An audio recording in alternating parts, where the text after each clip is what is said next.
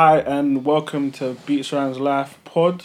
Um, we are back after a very very long hiatus. Yeah, a lengthy absence, You know, life shit, COVID shit, lockdown. shit. but yeah, we're back in the studio. Um, happy to be back, of course. Um, obviously, usual faces. Myself, the one and only Riz.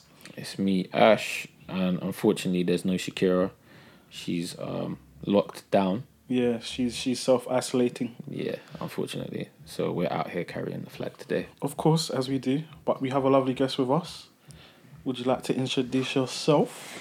Yeah. Um, hello. I am Melissa D, a music blogger, a music reviewer, music lover.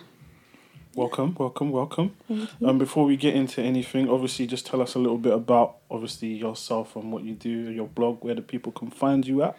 You know, you can find me on Twitter and Instagram at that Melis D. That's D E E.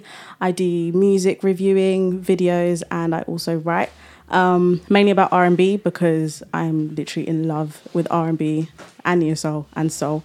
Um, but I champion UK R and B first and foremost. So we can have a good conversation. We can have then. a great conversation. Yay! But yeah, um, obviously, how's you guys' weeks been? Long. Long. As long as long could be. Oh, you guys are working from home, right? a bit of both. I'm still in the office a few days a week. Yeah, I start. I start. I Yeah. joined the gang on Monday. Yeah. So I I got a two year old at home, man. There's only so much work I can do from home. So that's fair. I, I'll be in that in in the, in the bando. Don't judge me, man. I'm just out here trying to make ends meet. But yeah, it's, it's like I said, it's been a while since we've been able to kind of record. But yeah, there's been a lot of stuff going on, obviously, in the world and in the music world in, in particular. a hell of a lot. Where, where would you like to, to kick things off? Well, do you know what? I'm gonna avoid some of the obvious stuff that's going on at the moment at first, because it's just funny, innit? Um, but something that I found really funny that I thought would be good to talk about first was Stormzy and Chip. Oh, um, if we can cast our minds back to such a time. It wasn't that long ago. It's just because he's been ignored. that's why I wanted to talk about it. Um, your thoughts? Um, so there's obviously rumors floating around about how it all started and whatnot. I'm not going to comment on those rumors, but if somebody turns up at your house, All bets are off. yeah, for one, and two, you then hold on to that footage and wait to drop it months later to then drop two diss tracks and tell us you're coming with a mixtape. Now, here's the thing realistically, we all like beef, innit? Like music beef. We we want to see artists clash, beef each other, etc., etc. Especially Grime MC. Yeah, like, and we know Chip will spin ninety nine point nine percent of them as well. Mm-hmm. Like, I think there's a few people like Chip and Ghetts etc. that you shouldn't really Don't clash. poke that beast. Like, you don't want to do that. So, from that sense, it's like okay, yeah, cool. Like, we're getting another beef. We get to hear some more disses. But at the same time, the way the situation went down, just from what's been given to us, not the rumored stuff, it's kind of like, but why? Like you you needed this to make the mixtape to like put yourself out there again. I feel like he he Chip shouldn't need to clash someone To make or himself put a dish out relevant. to make himself relevant because I feel like he's at that point that I think he recovered enough from the Bugzy thing and the Tinie and the Yungen and all of that happening to be like okay if he drops something we're probably going to check for it for the most part Well, that's the thing for me in terms of obviously, if you look at the actual beef, we always know that Chip is going to bring a certain energy in regards to when he does get into that mode yeah and you see him pull up at the show. Um, for me, I'd heard the diss songs like months before they came out. Yeah I heard they've been floating for a while they'd been floating. So for hmm. me, it wasn't a surprise, but it was just in regards to, like you said, I think Chip's a credible enough artist that he doesn't need to rely on that as a rollout.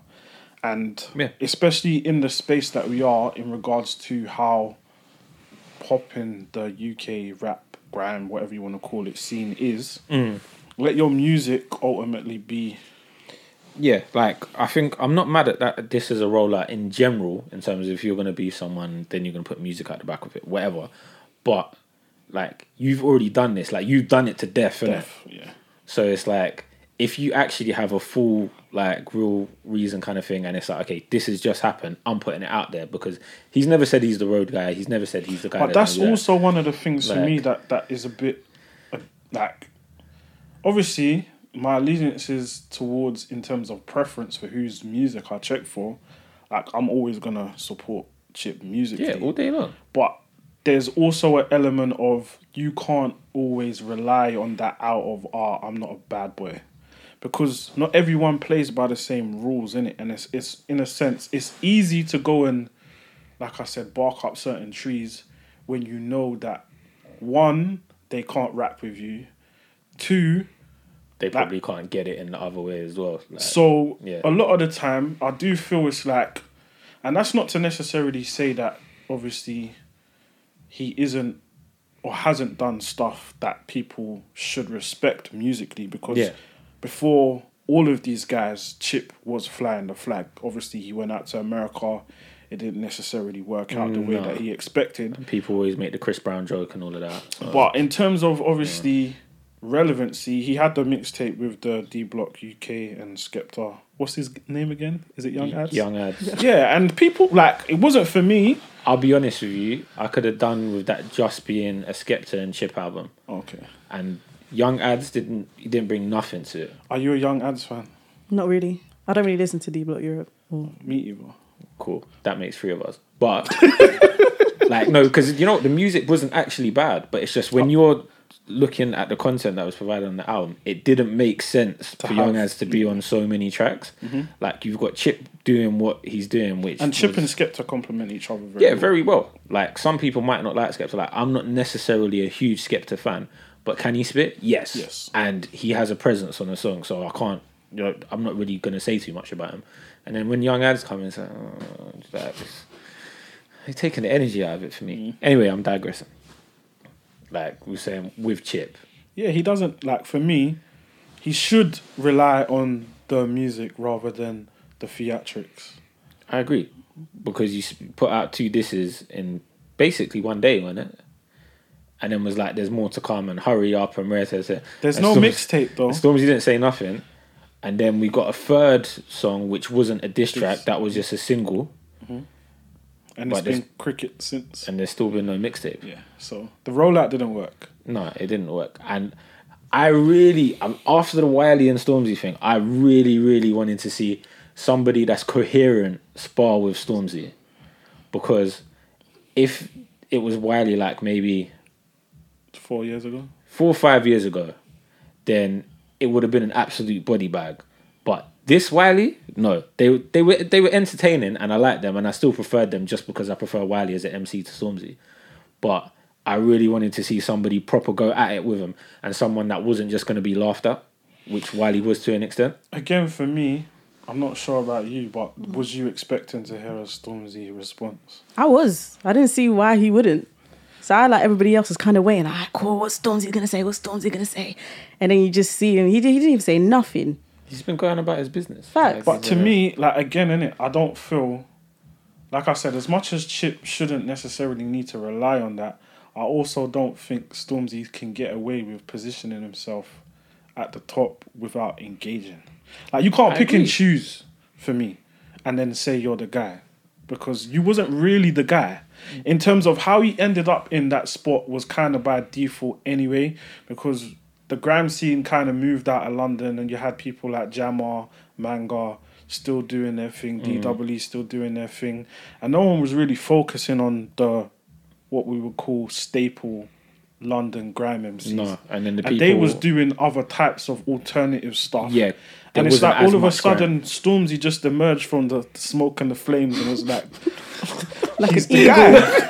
and then he was like, yeah, mobile. like he's come out of a war torn country. yeah, yeah. like, no disrespect to like him or his grind or his hustle or whatever, but I don't remember it being like a situation where Stormzy had actually musically put himself at the top of the tree, but he just found himself there because he's not better than a lot of guys that do what he's claimed to be the king of. No, for me. I think he's a versatile artist, and like, yeah, you do all these different sounds and stuff, and like, it's do you know what? It's gonna sound so prickish, but it's like good for you, innit? Yeah. like you made your money and I'm happy Like, for you, but you- it's just like I don't necessarily like it's good to see like a young black guy from obviously the ends come and like make Yeah, absolutely. From that perspective, like more power to you, in it Like keep doing well. But in terms of like this arena that we're talking about, you haven't proved yourself, and therefore you can't claim anything, as far as I'm concerned. Yeah. But yeah, it we'll, we'll see how things Uh, duff is, Do you there's not going to be no development. It's done. it's actually over. We've moved on. I don't know, man. Like obviously, it's been radio Chip's, silence. Chip's got a, a whole mixtape, a whole project coming out, and I, I doubt. Obviously, certain other little bits and pieces have been spoken about as to why Stormzy broke up with Maya Jama, but we're not going to get into. All I already that. said I wasn't going to adjust the room and stuff. I ain't going to be that guy. Cool. So moving on, we might as well keep it on beef. Obviously, this week there's been um, how you call it verbal jousting. Verbal jousting, I like that. Yeah, Sounds um, good. Nolay and and Trillary. Obviously, we have a female with us. How do you feel about two, how you say, women of color going at each other, especially in a in a in a in a time where obviously, I suppose Black lives are supposed to matter. I mean, Black Lives do matter. Of course. I'm a spectator in this because this ain't even my scene. So I've just been watching what From everybody else is. Yeah, I've been watching from the outside. So yeah, I don't really have mm-mm, not much of an opinion on this one, unfortunately. For me, all right. Although you're a spectator, Yeah. how do you feel about two women basically tearing each other down as it pertains to what they would say European beauty standards? What were they talking about? Were they talking about each other's looks and like? Yeah, Trillary so- was um, talking about Nolay's big nose. Big nose. and all Oh. That. Yeah. Yeah, it was a bit. I don't know. They called each other bitch a lot as well. I mean, Yeah, that's part of the that that, was time. cracked me yeah. Why? Because you think are you? No, but it's like there's other words that you can say than bitch, isn't it? Like if you're you're dissing each other, it's like so like obviously Nolay is much better than Trillary, and Trillary apparently doesn't write her rhymes, which we seem to have proof of because when her diss was uploaded The to metadata. Spotify, it had Pac Man's credits on it, and he was like, "No, it's just the default when I upload music, blah blah blah blah blah." But that's not necessarily how it works because you see bare stuff on Spotify with zero metadata on there, Mm-hmm. but yours happens to be on. Well, he's obviously said in a private DM to Nolay, like obviously, like, can you delete the tweet? yeah, It's you, messing you're with my fucking business. up the base for me. But Yeah, so. I don't know. Like, obviously, either way, some janky behaviors going on somewhere along the line. But in terms of mhm. for me, you know how I feel about female MCs in general in regards to certain topics. Please elaborate. yeah, please elaborate. I'm gonna put this in the most PC way Okay. possible. Usually, me when he does that, it ends up sounding worse. Oh, okay, okay. Like, I appreciate women in hip hop, but not when they're doing this. Wait, doing what? Dissing each other for each other's looks. No, not just dissing each other in general. Like in terms of like, you see like how men that will like, it's normally boom. It's normally stems from a. Well, in the hood, for me, I don't know about you guys, but in the hood, beef normally stems off of one one of three things: money, gal, or there's been a violent altercation, Mm. and none of that has occurred here. So for me, I don't understand why it needs to become disrespectful in regards to if you're just trying to display lyrical ability, then it can be that without all of the extras and all of the like big nose and big mm. lips. Because for me, that's not really. It's not celebratory in it in terms of as women in it in terms of like it's not something that I want to like take in. It's not a message ah. that I. Feel. That I- was my PC. Can I, can I, can I stop you for a second? that was my. so, you It's been a minute. They might have forgot Ash. They Yeah, might so, have forgot. So you, in this scenario, you don't necessarily appreciate Trillary calling Nolay a big nose bitch. And I don't but- appreciate but- Nolay's calling calling Trillary a big lip bitch. Yeah, even though we never see her lips anyway, because that stupid mask. But No, we see her lips. But- I've seen her lips. Some nice lips. anyway, you're Just talking saying. about that in specifics to women, where if somebody in a diss track called another guy a big nose prick, would that bother you or not?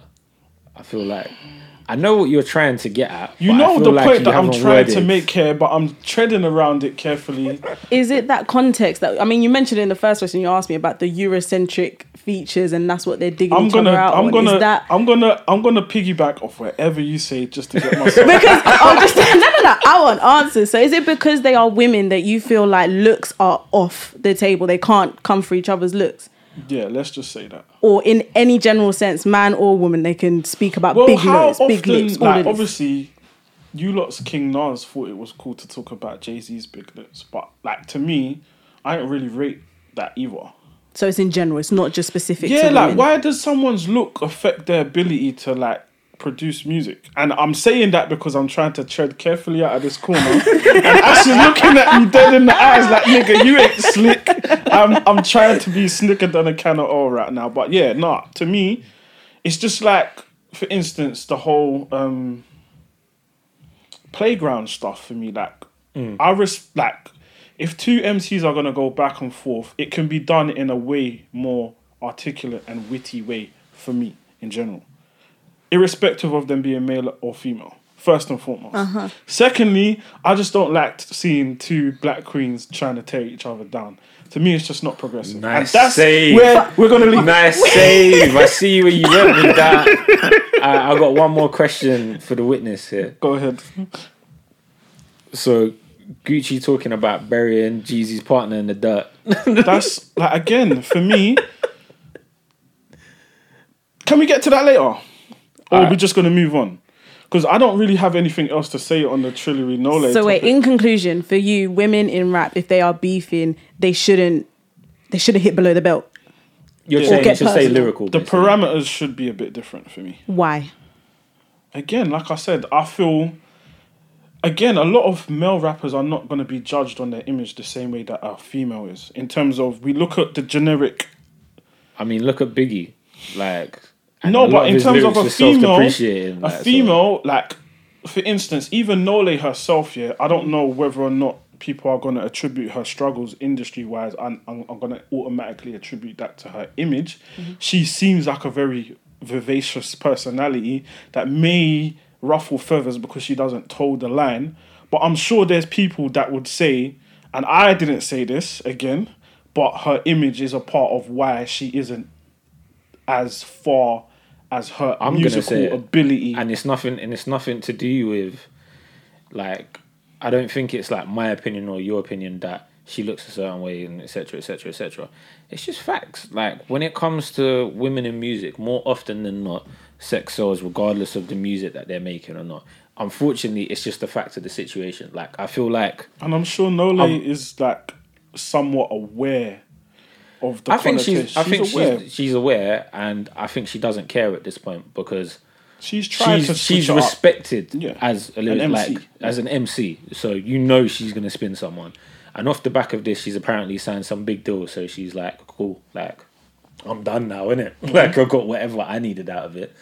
Um, but I feel like this came up ages ago on the pod with Mahalia Yeah, and they were like, mm. "Well, she's not further when, where she than she is now because she's not necessarily like typical. sexy or the typical um, type of girl that they want to see making that kind of music." Which I feel like there's an element of that to it with her, but she's sick, and I feel like Mahalia's she's dope. still she's just gone on a slower path maybe than she would have. That's all. But I think it's there, and I just think it's one of those things that's like like an unconscious bias. I think naturally, like as a guy, you can just look like whatever in it. Don't matter. yeah. People don't necessarily No one gives a look fuck. at look at guys and think, oh yeah, like it helps if you're good on the eye in it in terms of bringing in the female audience, but Yeah. women kind of unfortunately Mm-hmm. that's what they nine times out of ten when the label's looking at you they're thinking can we sell sex with you in it which is unfortunate but that's the industry in it So to conclude, you're saying that because of the powers that be that are preventing women from going as far as they should be in rap, Mm-hmm. they those same women should not use that to tear each other down tear each other down. yeah Ash, can I get a high five please You can get a high five for the save. a blue That's save. That Black Yeah, Queen save. You that- tried. That, that you was tried. a save. You I'm tried. gonna give you that. I'll, I'll let you have that. That was a save. Um, we'll keep it London. Obviously, it's turning into a bit of love and hip hop. Um, yeah. Oh, that's is. I don't even want to talk about that, man. Let's move on. Yeah. I will say what it is and then keep it moving. The whole Headie and Tion thing and all of that. Yeah, we know there's bare beef. It's been going on for however long. Tottenham, Edmonton, etc., etc., etc. Nobody cares. I don't really want to see you lot fighting on a plane because that's dumb anyway. Because you're just gonna get shifted, and yeah, whatever. Like, I feel like there was someone on Twitter that said it that just cracked him up. It was that we don't care about any of this. The first one to release a freestyle and drop some plane fighting lyrics and it wins. so Yes, that's like, I think like make some fun out of it, innit? I want to hear something witty. Like, like for me though, in terms of obviously the serious actual outcomes that actually happen in the streets aside, like I think it's it's it's important for them to remember that they are now, whether or not they want to accept it, role models. yeah, So yeah, agreed. that in itself, you not being able to have the presence of mind to understand, I'm about to embark on a seven hour flight back to London after having, like, you lot are afforded, like, opportunities now, especially with the music thing, that people have not fought long and hard for because, like I said, your talent is your talent and your talent will take you wherever you need to be. Mm. But in terms of just look at the overall year and how things have panned out. You lot are in Dubai having the time of your life, and then to come back on a plane and then get caught up in some, like, as much as obviously there's certain violations that you shouldn't or you feel that you can't let slide. There's mm. a time and a place in it, and I feel with the younger generation they don't understand that, and it's a bad message to send because it's like there's women, there's kids, there's families on that plane in it and if you don't have the like mental fortitude to kind of assess the overall that situation and take yourself and your emotions out of it for just two seconds like i fear for what will happen when you're in like a life and death situation because for me that's not a life and death situation No, like you lot could have sat on the plane pretended like you never saw each other landed at the airport gone your separate ways and then made funny tweets about it just the same way you did after. Anyway, yeah, So to me, like you could have just said, "Oh, them men ain't on nothing." They saw a man at the airport and they weren't on shit. Like rather than doing up the theatrics, because realistically, you don't want to fight on a plane in Dubai. Like I went to Dubai five years ago.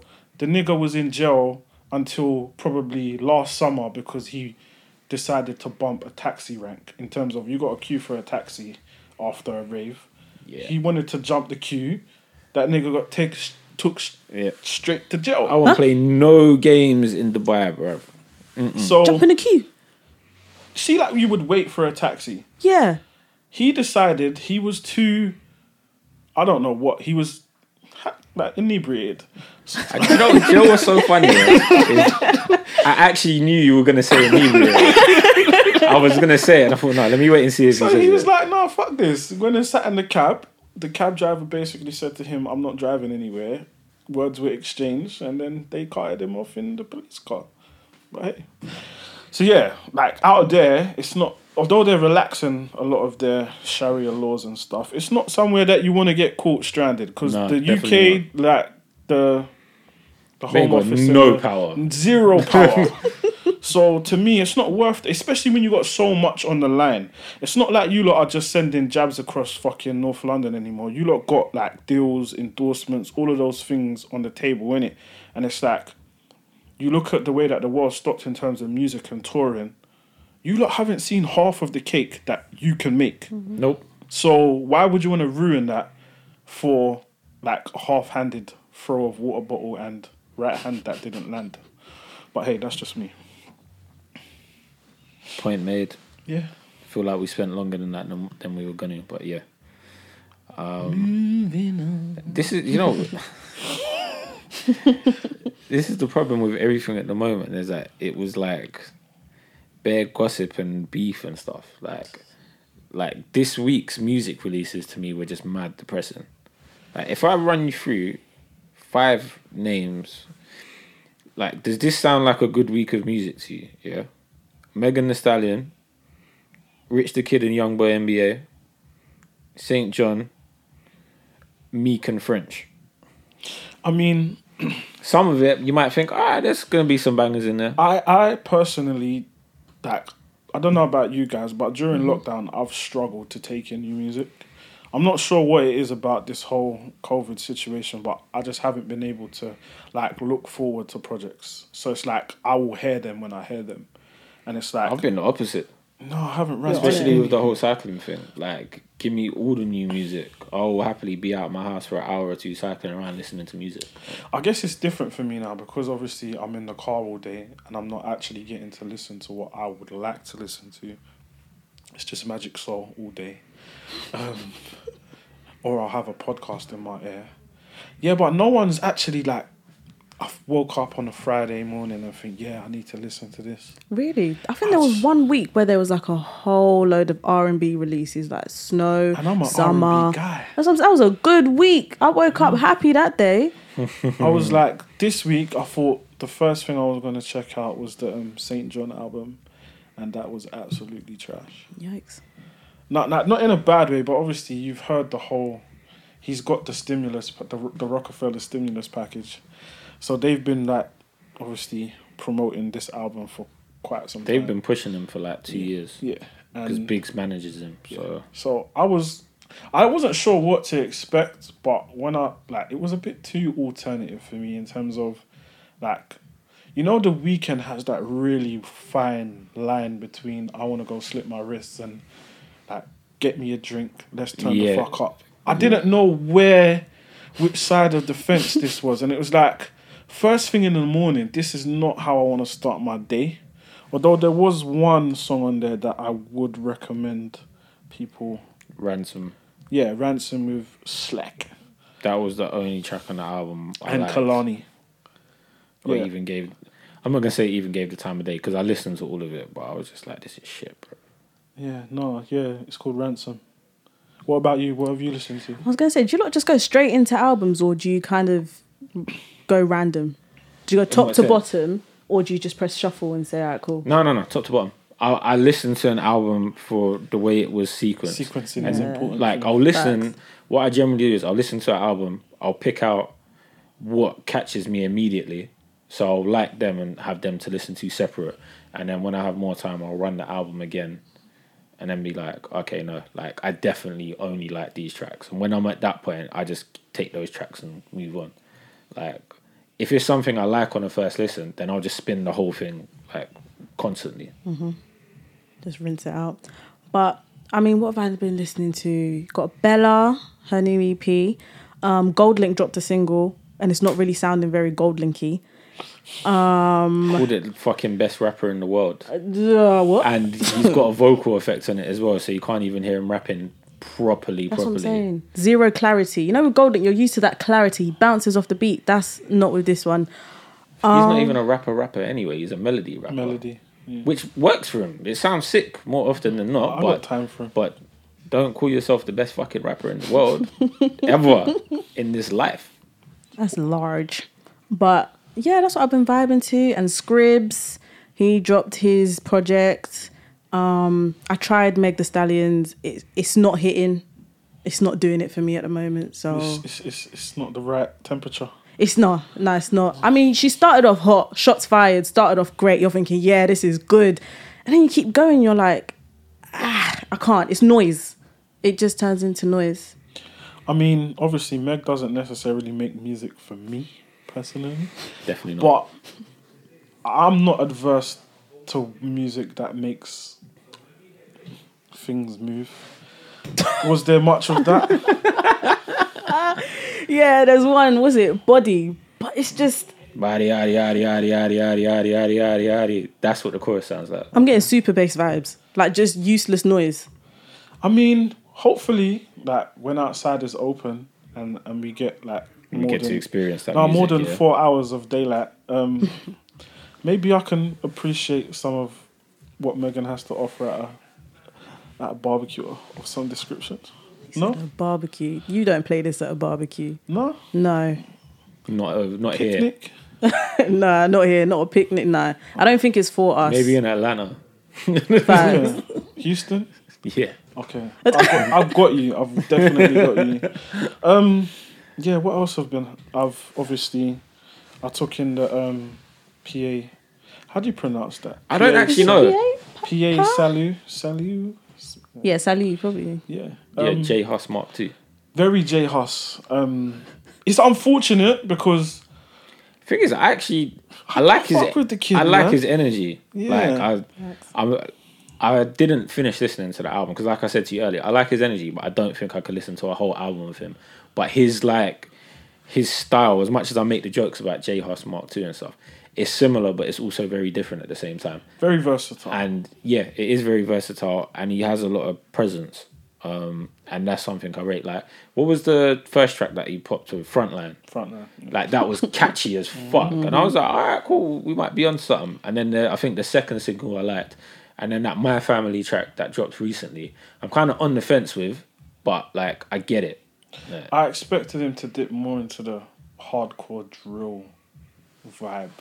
Like in terms of I'm not mad at someone deviating in terms of he clearly has an idea of where he wants to go artistically and I'm here for it because every week there's a new drill artist and it's like refreshing to hear someone that can do that but opts not to. Yeah, yeah, yeah. Um, yeah, like I'm not mad at it. Obviously, I'll give it another spin in the next couple couple days, see whether or not how I feel. But it's not a bad effort in terms of a first full length project. I'm not mad at it.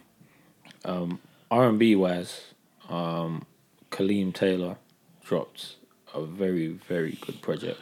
Obviously, I can't like. Obviously, top- top it's mad for me here because I messaged him, and it was like obviously, he said like basically he was like just saying that obviously it's gonna be like a particular type of vibe. Yeah. And where I was at mentally at that time, I couldn't take it in. Like it was just too much. it was way too much. So it's like the first day I listened to it, I was going through the works and it was like i'm gonna have to come back to this but then a couple weeks later obviously it's been out for what best part of a month now mm-hmm. very very solid body of work and shouts to him on selling out his headline show at the jazz cafe which is due to take place in january i believe Yeah, hopefully yeah. everything's back out open mm-hmm. properly then, but we'll see. But no, I want to shout him out on that because like I think UK R and B, I think we have a lot of good artists and stuff, and I think we have people that not that they stray, because I think UK R and B does have its own identity as much as people say otherwise. But I think there's like I want to say this in like not in a PC way, but I don't want to be rude either. I feel like there's a propensity propensity to do two different things with UK R and B. One, sound American, which some artists do, and some of them it's their bag and they still sound sick and their sound will suit them more in America, and I think some of them will blow in America. Uh, and two, I think there's this thing of like trying to make that sound between like R and B ballads and like Adele type ballads, which don't really fit for me. I feel like if you're gonna do R and B, like do it, and it like you can have one or two of them, but I feel like sometimes people just like go to this certain style or this certain sound, and it just doesn't hit for me. So hearing this project was refreshing for me because I didn't expect that type of production at all. Like heard his stuff before, seen him perform live before. I was like, you know, what? he's sick. He can really sing. Do I like everything he's put out? No, but I'm gonna check it, check for his stuff when it drops. Hmm. And I heard this, and I was like, okay, like I was Yeah, you got in my from the very beginning. yeah the first the Overrated. first track dropped and it was like all right cool I know what I'm gonna. I've signed up for something that I'm not ready for today. But no, like in terms of me, in like for instance, what you were saying about the whole R and B thing, I feel because the general trend of music has become so bass bass orientated mm-hmm. mm-hmm. and deep deep heavy deep drums. It's like there's not really a a space for traditional R and B to flourish as much in terms of we've got a bunch of talented R and B acts, and it's just like we just need Like I would love to do like you see like lyricist lounge back in the day where you just get a bunch of them in the studio and they just have like a mad jam session Yeah. and whatever comes comes and it's like just to kind of encapsulate all of those different flavors because you've got Emmavie, you've got Jamilah Barry, you've got a bunch of Gold, bunch of artists and it's Morgan like they Monroe, they all Carter fuck with each other as well. They like they all fuck with each other. But a lot of them have worked with each other. Yeah. Whether they've been writing, producing together, singing together, whatever. Like you can like do six degrees of separation in that kind of UK R and B slash neo soul scene, and they've all had some kind of connection at, at one point or another. Yeah, and it's like I would like to see how I said it. I said, I said it to you a little while ago. I'd like to see how that comes out, but obviously labels and technicalities probably won't allow for that. But yeah, Mm, I don't know. I think it's more. I don't think it's necessarily labels because a lot of these guys aren't necessarily even signed, Signed. let alone signed to someone big that's gonna have mad politics going on. I think it's more like everyone wants to carve their own space. Yes, management and timescale because you've got somebody like Emmavie who, excuse me, is up for collaborating with everybody and has said it from day one and has followed through on that. She has collaborated with loads of people, and I'm sure there's a lot more in the pipeline that we still haven't heard. Um, but then you have other people that I, I don't even know of anyone to name, but might want to do their own journey more. Like you're saying, some people want to make their own mark, make their own imprint and stuff. So the whole collaboration thing might not happen as much. But I don't know. I just feel like with the climate, it's kind of tough right now. I feel like if you have the opportunity to make music and it's like you can just knock stuff out, then why not just Why do it you? and just put it out there? Obviously, we have a an R and B connoisseur here. Well, who would you say are your top five acts? Well, I wouldn't say to watch out for next year, but that you believe have something special to offer. Oh my god! I mean, Kadeem Tyrell, Kemi Ade, Bella, um, Amia Brave. If you guys have heard "Peng Black Girls" by ENNY, Yeah. right? Amia Brave done the vocals on that, and she's just released a song called "Sweet Love," and it's her tone. I look out for tone more than anything. And good R and B for me feels warm, it feels loving, and it just feels rich, and that's the vibes that she gives me. Um, so that's who I'm kind of looking out for. You know, Jerome Thomas, those type of guys working with producers like Blue Lab Beats, Romderful. Those are on my my list. But you know, I get what you guys are saying, and you touched on it in that. I feel like there's two types of sound when you talk about R and B in the UK. You got the I want to call it kind of commercially. It's got a trap beat in it, and it's not like you listen to it and you're like, mm, mm, but you don't feel anything. Yeah. You know, that's the thing. Like I separated them into two because it's like I feel like that's generally what people have tried to do over the however many years. But I do believe there's that third space where the artists you're talking about sit in. Sit very comfortable. Like they're the people that all the people that we've mentioned outside of so Emmavie, Lila Gold, even Kadeem Tyrell, like his latest single was sick. Like Amazing. all of these artists, I feel like sitting there, um, like yours, Ruby Francis, uh, Morgan Monroe. Like there's a lot of singers and writers. Etta Bond with Raf She's Riley, fucking like their chemistry is just fucking mad. Like they all sit within that circle of it's like okay, we all make good music, and you know we make good music, but we maybe just haven't popped as much as we should have mm-hmm. by now. And I do feel like their time is coming for everyone. And obviously, people are happy with different levels of success or different things that they might deem as success. But I feel like there is that third space where it's like we have a hell of a like a shitload of good music that's coming out of it, and people just aren't. Gravitating They're not it. gravitating to it. They're not respecting it. But the thing is, these same people that are making this music will sell out all of their shows. Yeah. Whenever they do have shows. Look at the gig that you went to with Marie Dahlstrom. Was it you that went? swear I did see Marie Dahlstrom, yeah, but I ended up leaving early because that venue was mad. No. oh what? No, it was a mad sweatbox. It was a pub basement, and I was, it was in the summer, and I was like, "Yeah, I'm out. I'm standing in here melting." Like, She did What? another show, in it. You was meant to go to. yeah, there was another show, but I didn't go to it after the first experience. Yeah, Ashes at um. I'm a gig goer. Like I, like enjoy live music fully. Have you Like- missed that? Yeah, hundred percent. Like it's a bit annoying though when you do get some shit venue just in terms of being comfortable. So like that gig was one, and then there was an MV gig in Jazz Servant Quarters in Dalston, which is like an old style jazz bar. But downstairs, the heat was mad. I'm talking people in there just standing and dripping. Oh, like, oh. like it's a proper sweatbox. Stuff like that will like obviously put me off going to gigs. But in general, yeah, I'll go to as many gigs as possible. Like when things open back up, I'm hoping to get back out there. But this whole seated table gig thing, I, I don't know how I feel Not, about that. not my style. Children of Zeus did six mm. shows in two days at the Jazz Cafe. What? Was it four or six shows? They did, they were doing like two or three shows a day. Yeah. For me, that kind of takes a, a huge part of why I would enjoy going to see live music in terms of if I have to sit at a table and not be able to get up and vibe. Yeah, and like they were talking like at one point in one of their gigs, like someone like stood up off the table and was like dancing, whatever. not necessarily around other people, but they, the No, venue was like, no, no, no, no, no, no, sit back down, get back in your No seat. No fun for you. Like we don't want to get closed down, blah blah. blah. It's like, yo, like This is the new common normal, sense. though. Unfortunately, I don't. I don't see things going back to um, quote unquote how they used to be for quite a while.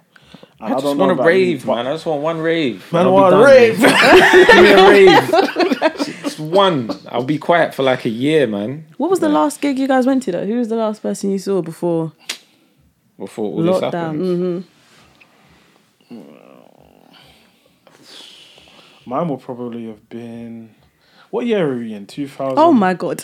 We're in 2020. Still in 2020 2020. stays 2020. I didn't, haven't been to any shows this year. The last gig Oh, he was supposed to come to, he never turned up. we was went to watch Tiana Major in 28, no 2019 in Hoxton. She had I a, think I've been to a show since then. we had a headline. She had a headline show there. He didn't come. She's another one that's had a year and a half. Yeah, She's gone. Oh my she's god. Finally, she's Leah, gone. Signed to Motown, she's gone. She's gone. Like, and I couldn't be more happy for her. What's the last show that I went to? Oh my god. Did none of you go to Sir? Nah. Nah. Okay. I, said, I think the last show I probably went to was probably a Children of Zeus show. I saw them like six or seven times in the space of like. What 18 is the months. last show that I went to? I'm gonna assume it was them for me, because I don't. I was on a run and then I stopped. When going for a when while. was Anderson Paak the last show that I went to?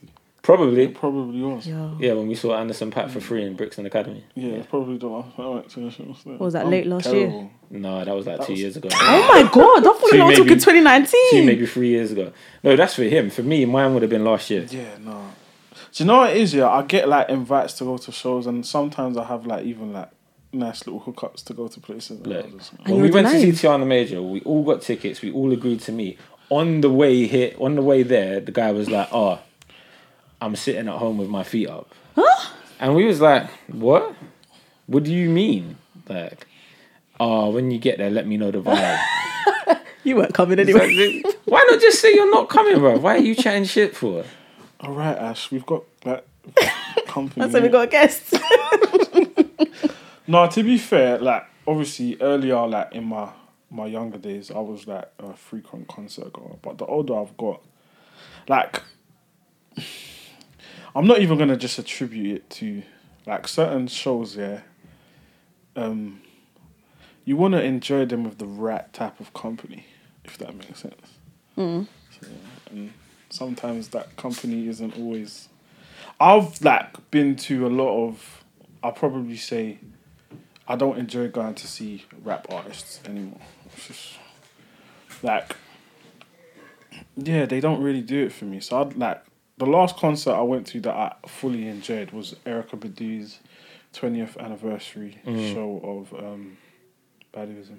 Actually, no, I lied. That was probably the last gig I went to. Not that. I went to see Jaheim. Jhené Aiko and Erica Badu at the O2.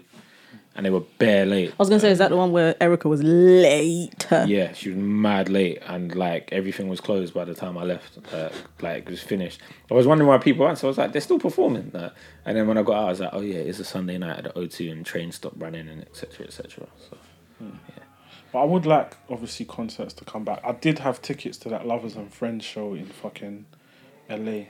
You're gonna fly to LA for that one, I was going to fly, but to you can't LA, come to but Tiana Major Nine.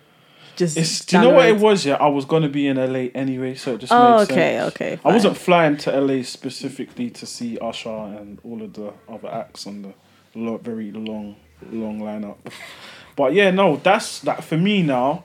If I'm gonna go, I want to get like because the ticket prices for concerts now like are like through the roof. So it's mm. like I want bang for my buck in it in terms of if I can pay, for instance, eighty to one twenty, and I get to see a bunch of artists that I fuck with, as opposed to paying forty pound to see some upstart. No disrespect, respect the grind, respect the hustle. Nah, it depends who you're seeing because I've only paid more than 25 30 pound for one artist. Do you know coins I- in this and- London are very hard to come across? And I was I was left thoroughly disappointed. I paid 45 English Not pounds to see Thundercat. not And I was No. so mad. Yeah. No. Like I wanted to throw something at him. I I wanted to be that guy in the crowd that was like, boo, boo, nigga, boo. like Get off the stage. you know when it's like such a self-indulgent performance from somebody he blew the amp and the speakers because he was having way too much fun with his songs and then the main songs that i wanted to hear he didn't even play anyway Oh, that's the so it was like wait i've wasted my time coming to west london after work after a long day and you're just up here high as fuck just Spazzing doing out. bare bass solos Yeah. and adding five minutes to every single song Yeah, no, coins are too. Especially think about it, yeah. Like you look at the whole concert experience, yeah. If you're going with a babes, that's two tickets, ninety pound. Then you gotta have a little young wine f- to enjoy the show while you're. I'm like a concert. but you're but you're talking about a specific type of concert though because I'm not good. Like You're like, for example, you're. I get what you're saying. So if you're seeing like an Erykah Badu or somebody like that, you are gonna pay 40, 50, 60 quid a ticket. if you're lucky, Like Mary J. Blige, Faith if Evans, their lucky, that's tickets, are, ninety pound. their tickets are mad expensive. I got an offer to see Maxo and Mary J. Blige, and it was like, oh, I'll do like one eighty for the pair, but that's less than retail. And I was like, are you fucking mad? I'm not spending almost two So what's the most you spent on a ticket to a show? The most. She's Uh, scratching it. I know you've been no. to see Drake before, right? Never. Okay. I spent I spent fifty quid, fifty or fifty-five quid to see someone. I think it was either it was either that or the Thundercat show. It was one of them, and that's why I was so mad because I was like, I This purposely don't pay this much for shows. For a Then- festival, actually, no, no, no, no. The most I paid, actually, I'm lying, was sixty quid to see D'Angelo, That was Oh, the, that would be worth and it. that the Vanguard was show. and that was still hundred percent worth it. Loads of people complained that he didn't do enough of Brown Sugar, but for me, that's top three live performances I've ever seen. The most I I mean- have paid for a show was seventy pound for the each for the Erykah Ridley show, but it was worth it. Yeah, Erykah's dope live. And she stayed on stage for nearly an hour and a half, going on two hours, and brought out Common and Omar Yeah. and lots of other nice special guests. But Uh, Talib Kweli was there that night as well, I think, because I saw Talib Kweli at at another venue, Soul Rebels in Camden, yeah, and he and then he ran over there as well. Yeah, no, that's that. And even that, that was like again, hotel for the night. So it's like the whole experience. All right, big Yours is a baller. whole event. You know what I'm saying? That's a whole event. Yeah, but like for me, I'm not gonna like obviously unless I'm probably I'm not going to concerts unless it's with the gang in it. So it's like yeah, I'm not gonna like on a random Tuesday night. Like I'm not going to see no. Nah. Last year, I spent too much on concerts because you had Joe, you had who else came last year? All the US R and B guys came last year. They always come over here Do you know because what that's the where funny they can thing get is? their obviously, bag. obviously, like for you, you're getting to enjoy that now. Whereas like mm. me, I was going to those shows in like 05, 06. okay. So it's like for you, I, I fully understand. But where I've been, and uh, like for me, the only artist that I would say that I would have loved to have seen that I haven't, they're no longer with us. So it's like in terms that of MJ? my MJ Prince, Whitney, Oh, okay. like those type of caliber of artists, and like the artists that I grew up on, are ninety percent of them I've seen. So it's mm. like mm-hmm. my need to go and want to see live music isn't the same as it was maybe 10, 15 years ago. And again, like I said, the price of these tickets are not helpful. But yeah, there's a I didn't fine even get into that debate with you because of how you spend your money sometimes anyway. What? All I'm saying is spending money what? on live events that you're gonna remember forever Worth is it. Every time. I Do you know how many people I've seen live in the last three years? I'm- I you're was prolific. going. I was going to at least one or two gigs a month, every month for however long. couldn't do it. What? I like KFC too much. I'm sorry, but yeah, KFC live music experience. you gotta eat to live. All right, cool. Enough said. Ash shakes his head in disgust. But yeah, I think the most I've ever spent on a ticket was for Beyonce. I won't say how much, but looking back, it was stupid. was it worth it? Oh, it was well worth it. I was close. I've seen Beyonce. I didn't pay. I've seen Beyonce twice. Hackney Weekend, though, innit? Was she there? And Or I was saw her party in the park. Mm. This was before Beyonce was even a solo act. To be fair, it- Nah, Beyonce, I. seen her three times. I'm lying. I saw her Damn. at Urban Music Festival 2004. Ooh. Yeah, that's when Crazy in Love had just For, for all her lackluster music that she puts out at times, Great performer. She is an amazing, amazing performer. I like. I can't. I can't say shit about her. She she puts her foot in it. in, in even the whole stage. the Yeah, the whole structure, the setup, the sound, like everything, like wild. Hundred percent, I say that. If you could pick one artist, like one night live, dead or alive, who would it be? Jesus Christ, that's a hard question. I know I hate you. MJ straight. Do you know what it for is? me- Yeah, that's just like for me the default answer. It is the default. But I'm not that's gonna why I lie, don't yeah, really I would You don't wanna say that, you're for me, Because just to be answer- different, Uh, I would like to see the original Temptations live. That was next night. on my oh, list. okay, you're getting there. okay. Yeah, because they, well, shit, all of them are dead. Yeah. Fucking hell. Oh, this is the Oh, only one left. Ain't nobody coming to see you, Otis. Nobody coming to see you, Otis. Without David Ruffin, the Temptations are nothing. yeah, no, I would like to see the original Temptations, and probably Marvin Gaye. That would be my two. Yeah, yeah. Like I say, like I would have loved to see like Smokey Robinson in his prime, because this shit he's doing as an old artist, I don't want to see. That gangbanging song, one. Sorry. Have you not heard this? What? Ash, pull it up. pull it up. Not Smokey Robinson. Smokey, Smokey, Smokey out here, Robinson. out here whacking, yo. And you know, Smokey ain't even like like aged much, so it's just a mad optic. I still don't know if this is a skit. So for context, look, he's got his chucks on a crease. Who forced him to wear that hoodie?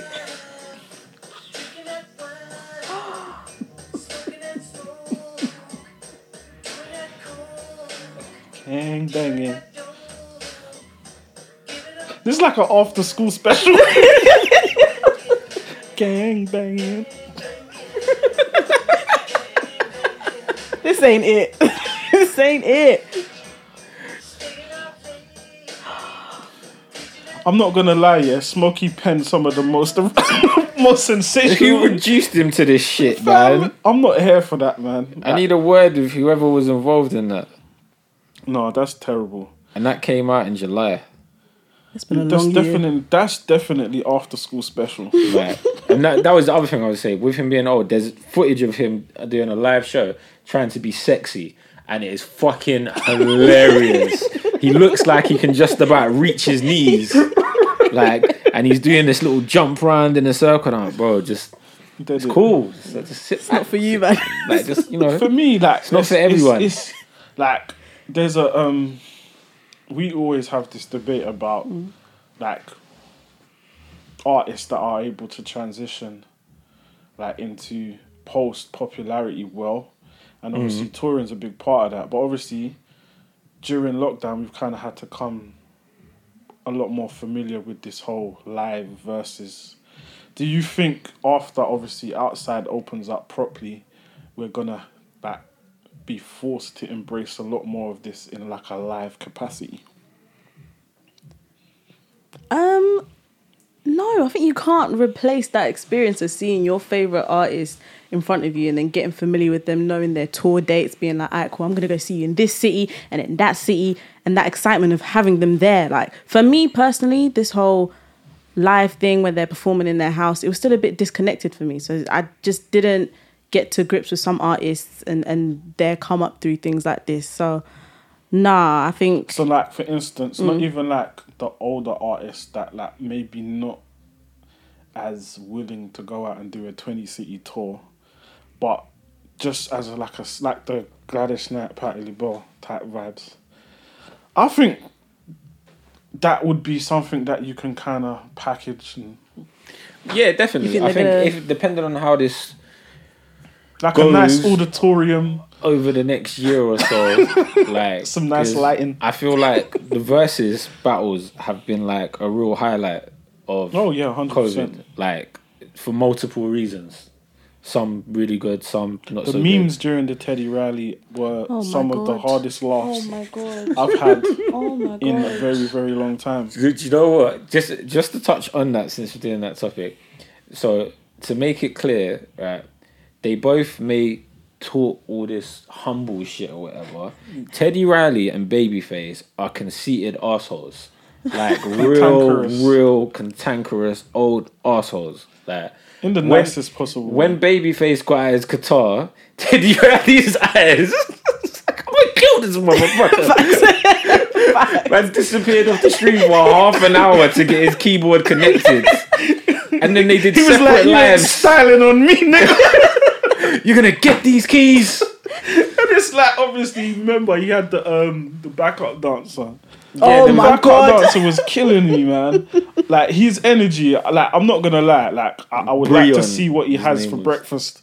I need that. I'm gonna need that. Yeah, that first one was a mess because Teddy wanted to promote his platform, and then the second one was less of a mess. But Teddy's Wi-Fi was moving brazy. Like, Well, I'm just- glad they've, like I said, they've obviously moved it towards, like, we meet up, Yeah, we in make this an person. event. Yeah.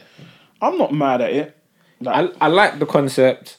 I feel like there's more to come from it and it can get better and it's giving me so many belly laughs. Like Fab and Kiss, yeah. Like like when things open up again, I'm getting Jada drunk, bro. Like Yeah, because that yeah.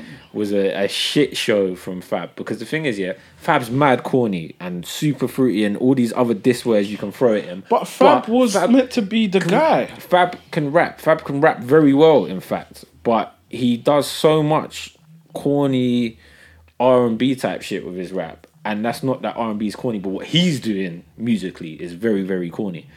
And it's like Fab also has street shit. So for me, I assumed naturally that Fab was gonna win purely out of popularity. And Kiss was like, "No, I'm giving step him with all my street shit, and then I'm gonna give you a couple R and B joints too, and then I know you've already lost, and I'm gonna make the DJs play the Freestyle Friday shit, where I know mine was better than yours. yours, yeah. It was a sad. It was a sad night, man. Like for me, yeah. As a like, as much as I rate Kiss, like I've had my, my Gripes with periods Kiss of time where like I just couldn't fuck with Jada Kiss. No, there love was a nor good money. two, three year period. Yeah, I where just Kiss was was like on he some wasn't bullshit, hitting man. for me, and it's like Fab was during that period consistent soul tape one, soul tape two, Yeah, soul yeah, tape yeah, yeah. three, and it's like now Fab's kind of like reached that. Not even a, like he's taken a nosedive musically, and it's like I've been waiting for Loso's Way too for like over a decade. And we're supposed now. to get Young OG too as well, which is all supposed to be R and B samples.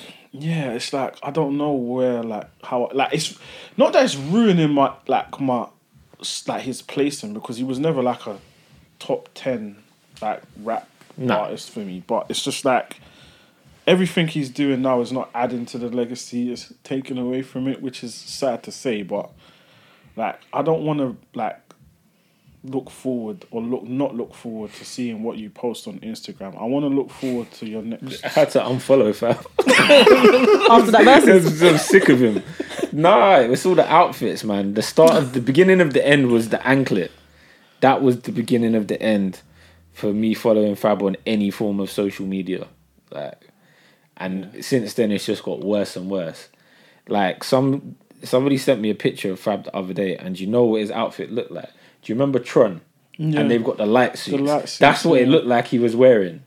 I was like, nah. This the funniest thing is, yeah, like if you actually like, I was, I still follow him. Like, he'll do like unboxing of the most awkwardly colored like like outfits or train. Like he'll get sent packages. and Yeah, you'll it's see him something wild. opening the box, and he'll be like, like laying them out, and it's like, so you actually think this is You actually think this is good. You're not being Oh forced my to wear this. You actually think this is good.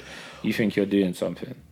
But yeah, obviously we're coming to like the end of 2020, and it's been what we would like to call a very interesting year. What have been your standout moments musically? Um, all of the verses battles have been standout moments, but album wise, um, there's actually been a lot. It's probably going to take me a minute to go through all of them. I'm glad you mentioned that because we did skip past something that I I know you wanted to talk about. Yeah, no, I was going to save it where I was going to go on like, like a little five minute rant about it. Yeah. Just to make sure people understand what I'm talking about. Cool. Um, Griselda this year, Hey. I've liked, I've really liked everything that they've dropped, apart from Armani Caesar's album, and Boldy James' album was a bit. He's just mad. I don't like Boldy James. He's mad boring, but Alchemist Production He- saved. he's um, what we'd like to call one of those super lyrical underground. He's not even super. He's, He's not super boring. lyrical. You know, he's Oh. very he's very monotone. Boring. Very very very boring, monotone. boring. Like, he boring brings- James He brings what they no him. energy to. I played Boldy. James in the car on the way off the um, what tape was it with? The price West of tea in Side. China. Oh, the one with Westside. Yeah, and my mum was like, "Who is this?" I was like, "His name's Boldy James." He, my mum was like, "He's just so lifeless." I was He like, is lifeless. Oh, like that. Like I can't describe it in any other. And like he's not. The worst thing about it, he's not rapping over like shit. Like he's rapping over like what we would like to For the most part, exquisite beats. Yeah. And it's like you add no flavor, no sauce, no. And I don't like shitting on rappers, but yeah, he's a snooze fest. But, Sorry. um, yeah, Griselda. Um, Benny the Butcher drops Burden of Proof, which for me was just Phenomenal. a Rockefeller peak album. Like I've seen so many people trash it. Oh, Hit-Boy shit. Blah blah blah blah blah. As far as I'm concerned, unless you're one of those people that doesn't want to hear anything nostalgic, which is fine, by the way. If you don't want to hear that, then cool. Like you don't need to whatever in it. But there's no way of somebody that if you were a fan of that era of music, that you can't like this it. album. And the thing is, a lot, of, a lot of people, a lot of even some hip hop people that I respect are like, yeah, but I wanted something harder, or whatever. Like the intro to Burden of Proof was like an, a Hov intro. Like I've got zero complaints about that album, except I think there was one song I didn't like, maybe, or maybe that was Conway's album. Um, oh no, I could have done without Lil Wayne and Big Sean on Timeless because like Benny smoked the fuck out of both of them. I like it. I like it a lot. No, I like the single. I still really like the song, but Benny smoked both of them. Yeah, he did. How does he make Lil Wayne and Big Sean sound like they can't flow on beat? But the funniest thing is their verses weren't even bad. It's just he was way above. like, way, way, way, way above. above them. Um, but yeah, uh, Benny. So Benny, Conway, Westside. I liked all the shit they dropped. Um, We're probably what- speaking a foreign language to you. Straight I over know, my head. That's why I'm trying to just get it out of the way. Now go off, go off. Um, who else? Um, there's a guy called Cartoons who's a producer primarily. He put an album out that was great. That was one of my favorite albums.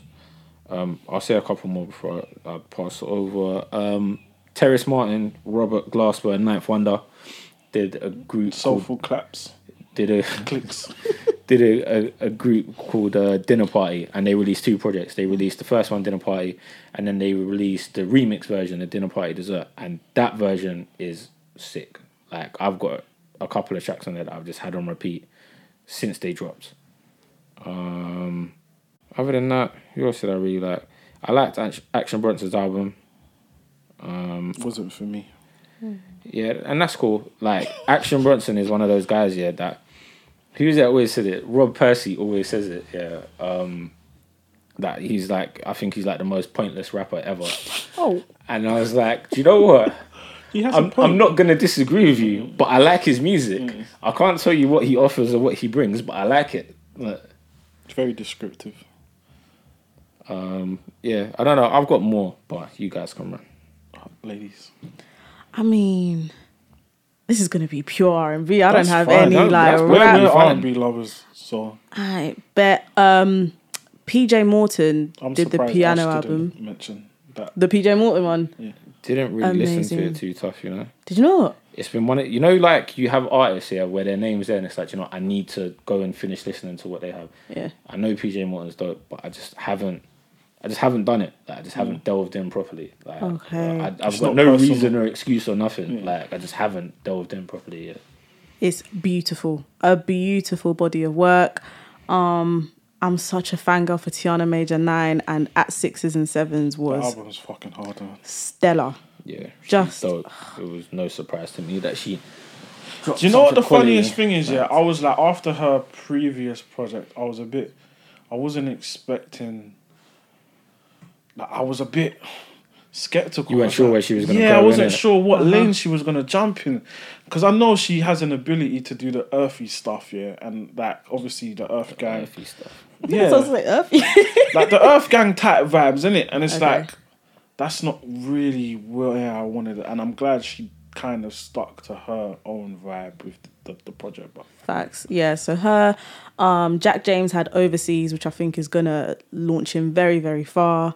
Um, who else that we haven't really mentioned? That's been good this year.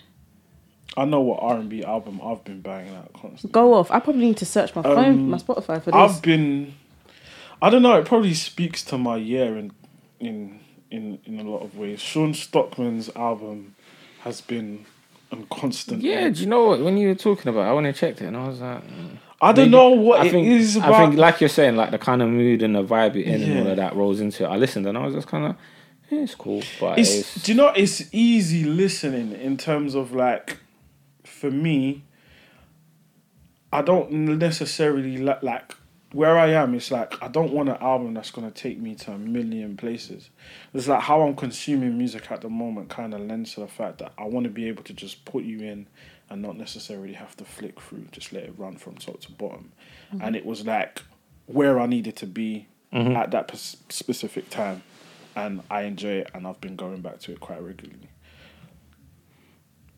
Is it Jay Howell? One second. yeah, I think it is Jay Howe that you're talking about. I've been I'm sure you posted one of his songs before. yeah, I've been rinsing him as well. Uh, sorry. Been rinsing it. Yeah, he's obviously he had an album the back end of 2019 called Red Room, but he's released like quite a few um, singles this year, and he um, he had an acoustic version of the Red Room, which again for someone of his his vocal abilities was very very dope to listen to. On a rap tip, I'm not gonna lie. Burden of Proof is probably my album of the year. yeah, same. Freddie Um, Gibbs and Madlib, probably a close second. Yeah, I liked that. Was was that this year? Or was that last year? That might have been last year. I feel like that was last banging year. Freddie Gibbs and Alchemist was this year. Yeah, Freddie Gibbs and Alchemist. Alfredo, yeah, that was this year. Sorry, I cut across you. No, you're all good. Um, I was literally just gonna say I was gonna move to a bit of Afro beats because for me, Made in Lagos was You're fabulous. speaking a foreign language. Is to that me. nah? You know, like to be uh-huh. fair? to be fair, like in terms of Afro beats, I've never really dug into projects. Mm-hmm. But what I've heard from the Burna album and the Wizkid album, I'm not mad at. I didn't like Burna's album at all. At I've been all, at told all? no. I just I don't like his sound. His I just don't like nothing about him. I'm crying. I just don't. I so you know when someone just doesn't resonate with you, and he's one of those people for me. Um, Wizkid, I know is supposed to his project's supposed to be good, but I haven't actually listened to it. Like I said, it's not something I'm ever that style of music I'm never ever gonna run to. But I guarantee you, there's stuff that I've heard that I like, Yeah, and I'm yeah, like, yeah. oh, actually, when I Because when I've heard, afterwards like that for was me, Wizkid or even when someone I hear else, Burna on like features with other people, he always smokes it for me. Hmm. And it's like I don't know why I've just not gone and listened to even the project before this that was everyone was ranting and raving. African Giant. You've never actually listened to African Giant. I didn't like it either. So I don't, I don't feel like you're missing out on anything. Like as in you knowing your taste, I Oh, don't okay. think you're missing out on it.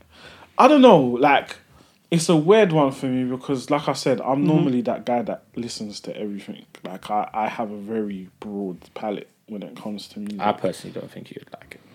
But yes, you do have a broad palette. Like, Um, I listen to you know the the, the the the new rapper that no one's heard before that no one cares about. like I've heard them, and I can tell whether or not they're gonna make it to the next pl- like the next level. Yeah. So it's like for me, like even this year with like all of the the babies and the little babies and I can't. yeah, it's been difficult. It's been a shit show of it. Like, That's what I was gonna say. For me, that like the little babies, the Gunna, the I can't. For me, that's just noise, pure noise that sounds I the fuck same. With um, what's the one? I can't remember the box guy. Roddy Oh, Ricch, Roddy Roddy Ricch. the box guy. Do you know what? I don't really like any of them particularly, but like Gunna, for example, is on Wiley's new single, and I really like the single and I like what Gunna did on it too. But I don't check for none of that really. I'll listen to like when people proper proper hype it up. I'll wait and then I'll actually go and check it and then be like, yeah, this still ain't for me. Like I don't like Future. I don't. Oh, God, so no. all of that style of music to me is just low quality music. it's one level. It's like very there's wonderful. every now and again there's a song that I'm like, I actually know. do you All know right, what? Here's really what I'm like gonna this, say in but- response to that. Hmm. For every peak of the mountain, you need a valley. The future is the valley to the peak. That's nice. huh? It's the truth. You can't like. For me, it's not like you said. It's low quality of music, but it has uh, its place. It has a place and Um, it works for a lot I of people, and I ain't mad at it. It's just not for me. That's all it is. I feel like it's like across the board, like genuinely just. There's nothing about it that's like for me. That's like oh, okay, this is really good, or this is high quality, or this has something special about it. But you it has also a place. have to take it has into a mood, It has a vibe, and we're, we're, we're no longer what I the primary focus point of artists when they're making their music. We're not who they're targeting anymore. Yeah, but it depends on who the artists are. I agree with you in sense of like a popular music slang, yeah, Yeah. and trap and drill and trap It's R&B becoming and like, etc. you know- etc. But All right. I'm 33. Hmm. I didn't ever feel there would be a point where I began, and I like kind of like like I said, I do my my googles. I'm beginning to get to that point where I'm feeling as if I'm becoming somewhat out of touch. Is that because of the amount, like the quantity of artists coming yeah, out? it's or? really really difficult to stay on top of the amount of like because everyone has mixtapes and videos on YouTube with a mm. thousand million streams, and it's like I just don't have the time to invest into like niggas that I don't know. Not in I don't want to come across as ignorant, but it's like every week there's like a new popping trend or sound or it's not even a sound. It's just like I just don't care. so does that speak to the quality of the stuff that's coming out then? Because But the funniest thing is about it, I will say that, but then the quality will end up reaching me eventually. Yep. So it's like I'm still attached. I'm just mm. not at the source anymore. So it's like before, like maybe five years ago, I would spend the majority of my time on SoundCloud looking for new artists. Mm-hmm. Whereas now it's just like, if you're good, you'll I'll you'll find me. Whereas before I'd be like, who is that, and who did they work with, and like what's next, and nah, I just don't have the time. no one's grabbing you anymore. None of these artists are just. R and B is kind of like my staple in it, and a lot of the time, if I can't find new R and B, I'll just dip back in the old playlists and just rock, out. on the R and B note, like although he's still hit and miss, he's one of my more favorite R and B artists that put out shitloads of materials. Eric Bellinger, he's put out like five singles in the last six months or something like that, and they're all hard. I actually hope when he gives us another project that is hopefully not like another thirty song project or something, that it's actually just of Seeing as I'm in a room with R and B Consistent quality. aficionados, where the fuck is LA or Elhae or whatever you want to call him? working Oh, on his album and being depressive and watching anime. That's Fab. where he's at. I have another question. He dropped a single earlier this year, if I remember correctly. Where is is is Belly? I couldn't answer that question for you. Oh. I, I don't have one for you there. So No, no, no answer here. I might have to go and do more googles because I'm like I wouldn't say I'm a fan, but I was expecting to hear something because it's been a while since he's put out music. Mm. But yeah, um, I've got some other highlights before I go on my rant. go ahead. Um, single, a single for me that just hit for me. I think because of the subject matter and this catches as fuck. Anderson .Paak lockdown. Oh, that I was feel good. like that because We of. skipped over your guy as well. I feel like who's my guy? Which one? Um, um Busta. Oh, Busta. Nah, Busta, but man. because Busta's album was just cool to me. That's why. Like, it was. It's worth hearing because it's like I think for somebody that hasn't put an, an album out for eleven years, it's a decent listen. And I like Busta anyway. If Busta puts something out, I'm gonna listen to it. And I like the fact that he went back to the same sound that he had for Extinction Level Event One. One. He went back to Nottz. I would have liked to hear more DJ Scratch. Scratch has only got one or two joints in there. The Premier joint was great. Most of Knot stuff was pretty good. Um, you know, it was a solid effort. But I think when I first listened to it, I was like, yeah, this is really, really good. And then when I listened to it the second time, I was like, it's not quite as good as I thought it was. But it's still a. That was my overwhelming thought in terms of the first time I listened to it. I ran through it quickly. I was like, yeah, this is dope. And then I went back to it and was like, yeah, maybe the nostalgia was a bit. Yeah, I, I definitely felt that when I listened to it again, like multiple times. Um, but yeah, Anderson Paak's Lockdown, I think, is just a dope single. The remix is dope as well. And it's just, I think after doing um, Jewelz with Timbaland with the bullshit voice effects in it and that, hearing Lockdown again, it's like, okay, this song is like definitely one of the best songs that came out this year. And I think it's something that snuck under the radar to an extent. It did. Oh, thanks. Um, Sinead Harnett has had a couple of singles recently that have been dope. Can't wait for her um, album to come out. She's working on that album now. She's somebody else I'm going to chase up for what- an interview again. What what what do you think it is with her that is stopping her connecting? I don't think there's anything stopping her connecting. The only reason I say I don't think there's anything stopping her connecting is because she fits in this space between like R and B and pop, and she will go on tour with Pete Tong and Rudimental and shit. But then she gives us like real, real R and B. Mm-hmm. But then she's out there enough to be. She's been in America for months, like working on an album, and it's like okay, so you're obviously not like going broke trying to record your album or anything. You have some kind of backing or Backing, whatever. And when she drops stuff, people check for it. It's like, yeah, I don't know. I just think she's between the two worlds. Because if you look back to, I don't know, however many years ago, um, oh fuck, what's his name, man? It's Nick something, another rapper from Forest Gate, raps with Barney and all of that. I know who you're talking about. Nick, not Brewer. It is Nick Brewer. Yeah, mm. when Nick Brewer was signed mm. and he put out a pop single, she did the hook on it, and I was like, this shit's trash. like this is proper nasty packaged pop shit. But then obviously over the years she's found her own lane and actually put out what she wants to put out. But mm. um, yeah, I think she's in her space. I don't think she like. I'm sure she might say like I could do with more album sales or more shows or whatever, but I feel like she's in quite a good space. Cleo Sol's album was a, a good Cleo listen. Sol's album was dope. Yeah. That was very, Thanks. very dope. Um, who else me? Uh, Steve Arrington, who a lot of people may not know, and I'm going to introduce you to you now. Steve Arrington was the lead singer of Slave, um, a soul slash R&B group from like Slave was like 80s, and their two main singles have been sampled to fuck over the years. And he put out an album, so I'm getting into my nerd bag now, on Stones Throw Records, um, which meant that he worked with Knxwledge and people like that in terms of production. So it's a very up to date sounding album, and it's dope.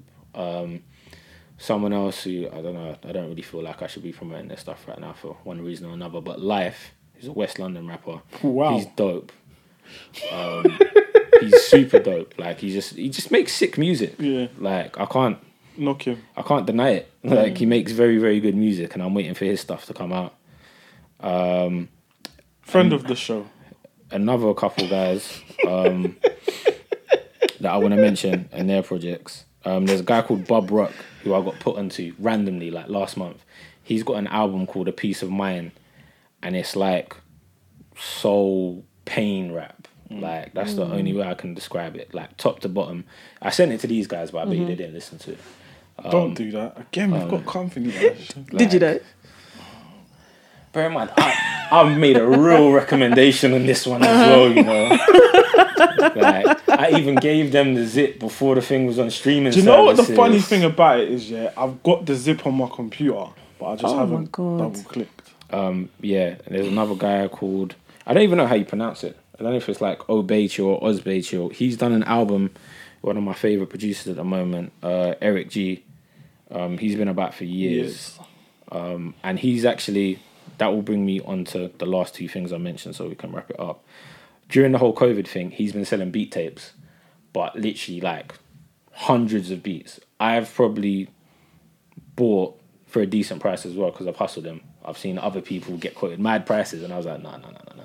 So you've been buying beat tapes. I've been buying beat tapes. I've probably bought like, and there's somebody else, um, another producer that I know that we both like him, innit? So we split the tape cost. Because he was like, oh, he quoted me fifty dollars, and I was like, no, I told him thirty pound, and he was like, come, split that. I hope Eric G isn't listening. Nah, it's cool, bro. Um, I've honestly, no exaggeration, I've got about five hundred beats off him this year. Jesus Christ. he's put out four installments of one series, and which was like hundred beats, hundred beats, eighty six beats, fifty beats, or whatever. Um, and yeah, his stuff's dope. So I just felt like with the whole COVID thing, he's done this album with this guy, put it out. Album's dope. They've got the second one ready already, and he's like, "Yeah, I'm just gonna put it out. Fuck it." Uh, I was like, "Well, in this climate, why not?" Why not? like, I know for you, for example, you're saying you haven't been listening to music because you've been driving more and working and stuff. Where somebody like me who's working, I will listen to music while I'm working. Like I have that option.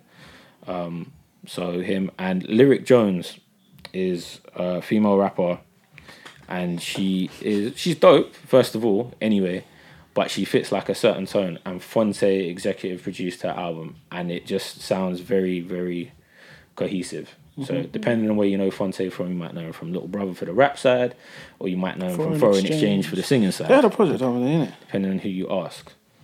Uh, no, Nicolay dropped something Nicolay, it was Nicolay. himself. He dropped a new project, I think, but not Foreign exchange. Um, and yeah, I think that was it in terms of the other stuff that dropped. But now is the point that I really wanted to talk about.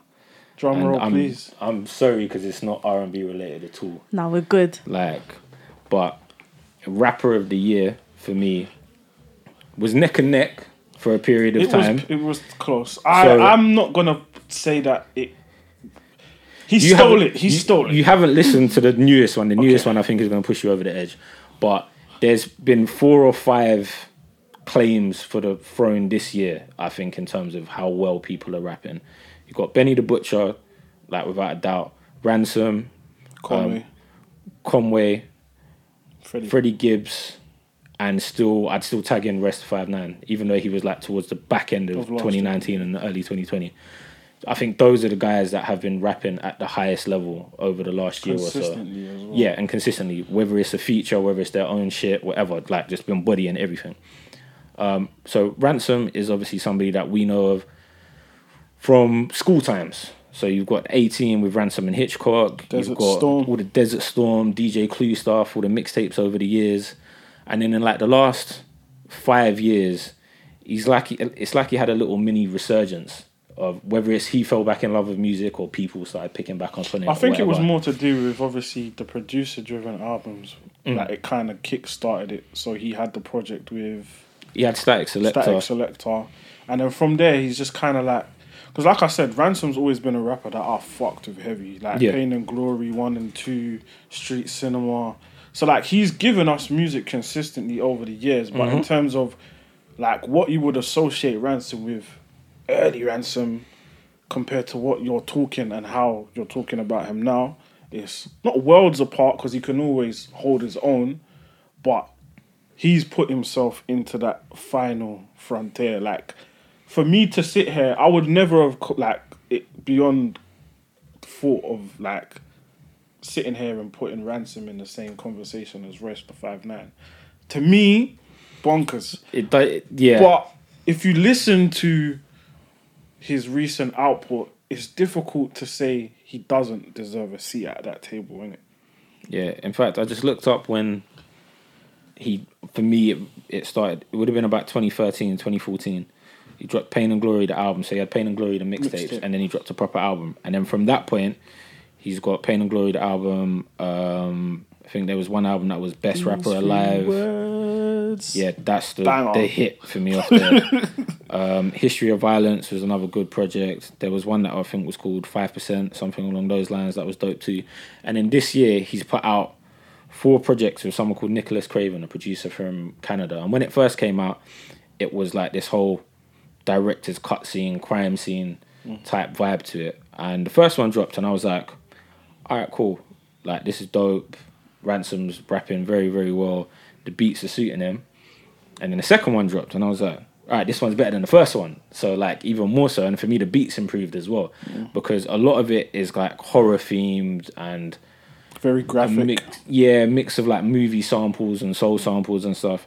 And then director's cut scene three drops, and I was like, shit. For me, this is even better than one and two already. And at this point, you've already got a million and one quotables throughout the whole year, and you've stayed at this high, high level consistently through. And then now they just dropped the deleted scenes uh, one, which is part four, I believe, and I think there might even be more on the way which is even better than everything else to me. Like, it's actually ridiculous to try and keep up with what he's saying and what he's doing now. And it's like I've seen this is the first time I've probably seen him engage with people so much on social media as mm-hmm. well. And it's like he said it straight, like, yeah, I've been the best rapper this year. Everyone should feel that way anyway, but he's like, I am the best rapper, like right now. 2020's man. And I can't deny him. Oh. The stuff he's doing. I like I urge everybody that listens to rap music and likes pain or soul in their rap and all that kind of stuff to go and listen to it because the stuff he's doing nobody else is doing like burden of proof is still probably like my album of mm-hmm. the year but in terms of how well some of these rap like ransom just nicks it from benny for me and yeah i think there's only more to come and also shouts to ransom because i asked him earlier if he would come on our show and he said yes. So yeah, you're, you're welcome. By the way, guys, you're welcome. You're welcome. We got to build and link, you know.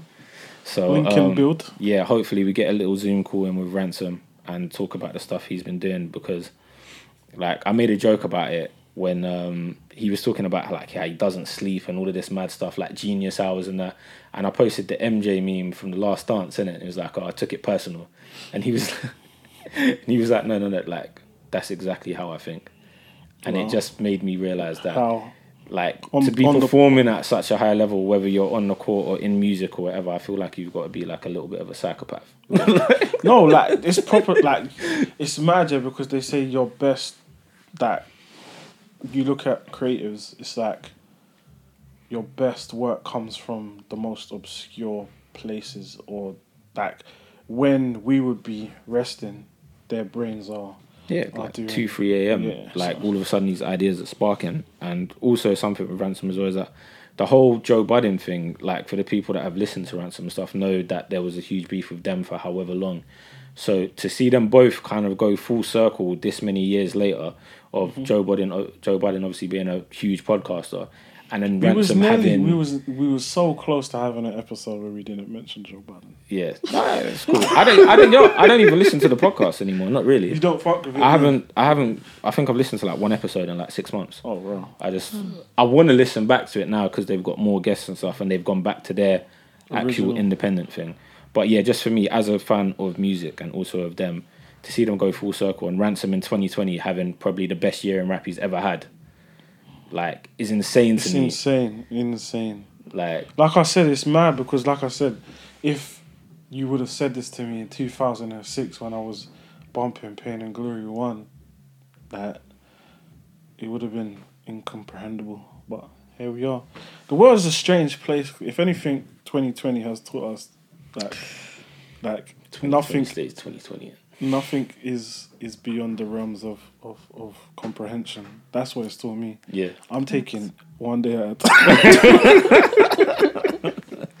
so like it's like even like for instance, this week alone we've had Lord. what, Monday we had what did we have on Monday? Someone was wilding on Monday. Uh, I don't even remember. It man. was There's Trillary that was wilding on Monday. We've had yeah Trillary and Nolay in the same week. We've had Headie and Tion in the same week. We've had Dutch today. Notes. Not gonna say nothing about Notes, that. We've had forgot notes. Notes.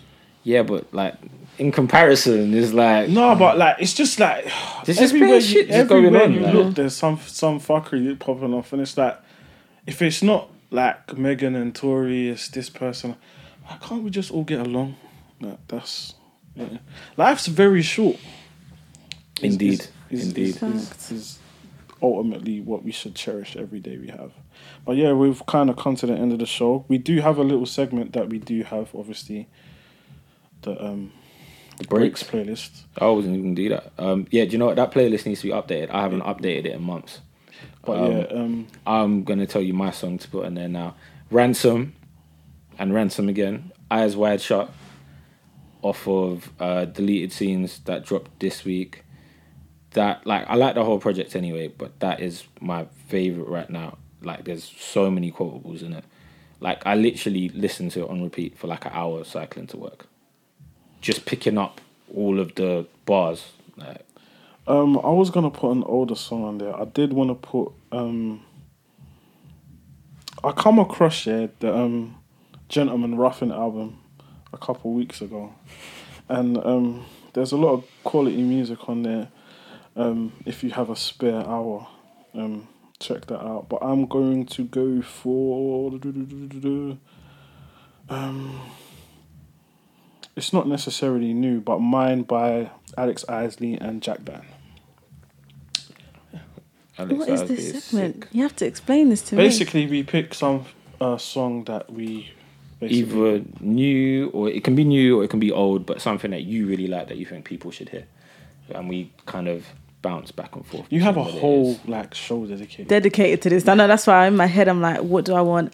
I think Masego dropped earlier, um, a couple of days ago, and there's a lovely, lovely one one two flip in there if you like nineties flips. Um, so I'd say, We like ninety splits, but we don't like one twelve. oh no, right. This alright, so I'm sure the song's dope, but just one twelve overrated. Sorry, Shaq. But listen to Bye Felicia by Masego. That's gonna be my. Yeah, I like Masego anyway. But, oh, he's amazing on the sax. Um, thanks for coming through. If you want to tell the people where they can find you at once more, Um, you can find me on all socials. That Melis D. That's D E E. You know, um, follow me on Twitter and Instagram so you can get some good music reviews in your life. Keep very you good up. music reviews. Thank you very much. Keep you up to date with the latest in UK R and B, UK neo soul, and soul. But I would say you could find us on socials, but Twitter have yeah, suspended they, our they, podcast they, they, Twitter they, account. They with us. What? so- with no words whatsoever. I appealed it almost two weeks ago and I ain't heard shit, so I'm gonna holler at them again. But we are BRL underscore podcast at Insta and Twitter. Obviously, neither of them have been particularly active recently, but we're looking like we're kind of back now. Um, I mean, you can always follow me and talk to me about music. Mine's Ash Page. You know, feel free. I'm gonna be promoting the fuck out of whatever we do on Fleet on Fleet. on Fleet, Put those fleets out there in music so people can't say, oh, why didn't you tell me about this or that? Yeah, and you can find me at Riz Explains All. Don't come and talk to me about me. Don't follow me. Don't talk to me. Don't say nothing. Leave me the fuck alone. no, I'm joking. Um, if you've got some some um, nice R and B that you want to send my way, and also if you would like to make an appearance on the show, we are open to to having some guests of a Yeah. musical. Definitely. There's some people that I wanted to get on before that we haven't got on for one reason or another. So reach out to them. And there's other people I'm going to chase as well. Because, yeah, they But should yeah. be on the show. I've had fun, guys. I've New had great space and that. Yeah. New space and that. It's comfortable in here. Nice. nice. I like the setup. I like the setup. But yeah, um, thanks for listening, guys, and we'll see you soon. Peace. Yeah. Peace.